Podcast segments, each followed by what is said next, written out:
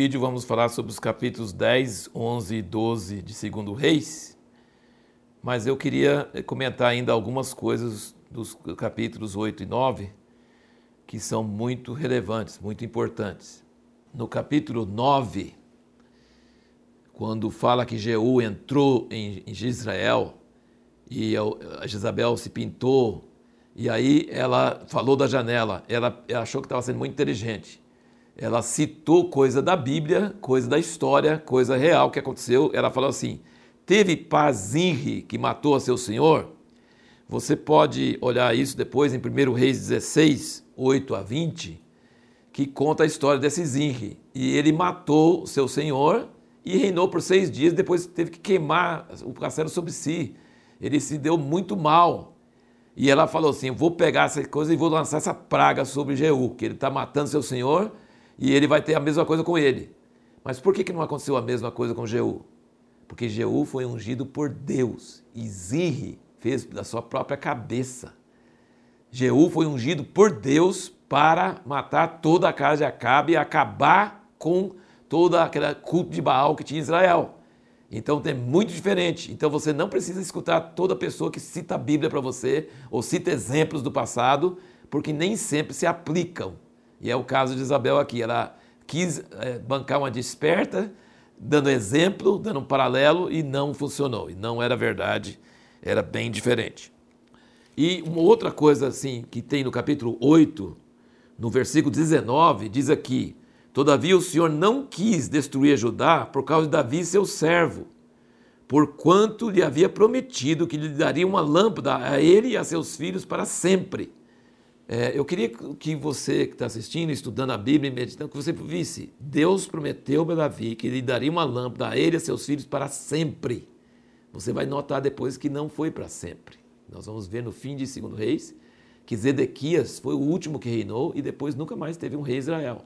Então, o que, que significa quando Deus fala para sempre? É muito importante você não seguir as coisas ao pé da letra, entender da maneira que Deus entende as coisas. Ele não teve reino para sempre, mas ele teve reis desde a época de Davi até o cativeiro. E o que não foi o caso de Israel. Israel, nenhum dos reis teve sequência várias vezes foi exterminado totalmente uma linhagem e entrou outro que conspirou contra e nunca teve uma linhagem permanente. Em Israel, em Judá, sim. Deus preservou a linhagem de Davi até certo ponto, mas depois acabou. E aí você fala assim, mas então Deus mentiu que não é para sempre? Não, para sempre houve uma quebra no meio. Mas Jesus é que vai cumprir esse reino de Davi para sempre. Então Deus é verdadeiro mas o para sempre do, dele não é exatamente como a gente entende, como se tivesse uma continuidade e nunca houvesse uma quebra. E é importante agora no capítulo 10 e 11 você perceber como foi terrível a aliança que Josafá fez com Acabe. Acabe representa um vírus, um mal terrível. A Bíblia diz que ele foi pior do que todos os reis antes dele, porque ele casou com Jezabel, e ela, de fato, era a fonte da maldade, que além dos pecados de Jeroboão, que eram aqueles dois bezerros de ouro, trouxe o culto a Baal. E o culto a Baal contaminou Israel. Judá tinha o templo, tinha todas as coisas certas. Só que, e Josafá seguia Deus, e Josafá era temente a Deus. Lembra que ele foi para a guerra junto com Acabe, Acabe queria jogar toda a praga em cima dele, e Deus protegeu Josafá. Josafá era um homem de Deus. Eliseu, quando foi os três reis para ele, falou assim: Eu só vou atender vocês por causa de Josafá. Josafá era um homem de Deus, era um homem justo, mas ele fez aliança com um homem ruim, com um vírus, com uma coisa terrível, que é Acabe, que é o culto a Baal. E aí, sabe o que a aliança faz? Casou o filho de Josafá com a filha de Acabe. Sabe qual é o nome dessa mulher? Atalia. Ela entra na história como a pior vó que já existiu na face da terra. A pior vó, a pior bruxa que poderia existir na face da terra. A filha de Acabe, que casou com o filho de Josafá. Um homem de Deus, um homem temente a Deus, mas fazendo uma aliança errada entrou o vírus do culto a Baal em Judá e Judá estava contaminado com esse vírus. E quando Jeú foi ungido, Ele matou o filho de Acabe e ele matou Acasias, que era descendente de Josafá, que era filho dessa Atalia. Ele matou os dois. E aí o que acontece? O que acontece? Essa avó maldita, que era mãe de Acasias, ela pegou todos os filhos de Acasias, que eram netos dela, e matou todo mundo. Só que aí nós temos uma figura heroína maravilhosa, que era a tia do menino, dos meninos. Ela era irmã de Acasias, filha de Atalia, mas ela era casada com Jeoiada, que era sumo sacerdote. Ela zarpou com Joás. Não deixou a linhagem de Davi ser exterminada. O diabo queria acabar com a linhagem de Davi para que Jesus não viesse ao mundo. Ele queria matar todo mundo, essa mulher maldita, Atalia. Você vai pensar em mulheres malditas, pensa em Jezabel e Atalia. São duas mulheres do mal. E ela governou Israel, ela governou Judá por seis anos. Seis anos. E aí Joiada pegou esse menino, que na época Joás acho que tinha nem um ano de idade. Ela fugiu, pegou do meio, a Thalia não percebeu.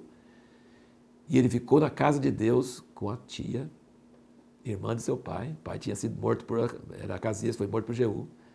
Ficou com essa tia bendita e esse o, o tio, né, que era Joiada.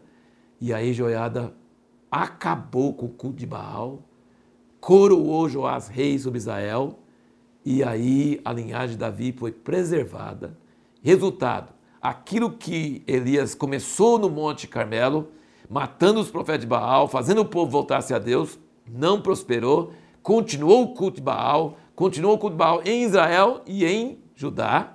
Jeú acabou com todos os servos de Baal, ele falou assim: Eu vou servir Baal para valer, não deixa nenhum servo de Baal fora. Aí encheu a casa do servo de Baal e mandou matar todo mundo. Matou todo mundo, acabou com o culto de Baal naquele, em Israel. E Joiada pegou todo o pessoal de Baal em Judá e acabou com eles também. E aí nós temos Joás, que foi um rei bom, que serviu a Deus, enquanto Joiada era vivo. Depois, aqui em 2 Reis diz que ele foi morto. Foi morto por seus servos. E você não entende mais por quê. Se ele foi um rei bom, mas ele foi rei bom só enquanto Joiada estava vivo. Aí você tem que ir para Crônicas para você ver por que, que ele foi morto. Ele foi morto pelos seus servos. E aí então nós temos, você tem que ir para crônicas muitas vezes para emendar, para entender direitinho a história desses reis. É, Jeú não serviu o Senhor de todo o coração, continuou com os pecados de Jeroboão e Deus prometeu para ele que é, os filhos dele até a quarta geração iriam é, ficar no trono. Mas porque ele estava seguindo os pecados de Jeroboão, dos dois bezerros de ouro, que Deus iria tirar a descendência dele na quarta geração. E a pergunta que nós vamos procurar responder no próximo vídeo é: por que não podemos nunca prever o que Deus vai fazer se Ele não revelar a nós? Tem pessoas que acham que se você ler a Bíblia e descobrir a regra e descobrir assim eh, a fórmula, você pode prever o que Deus vai fazer. Não tem jeito. Por que, que você não pode prever o que Deus vai fazer, se, a não ser que Deus revele para você?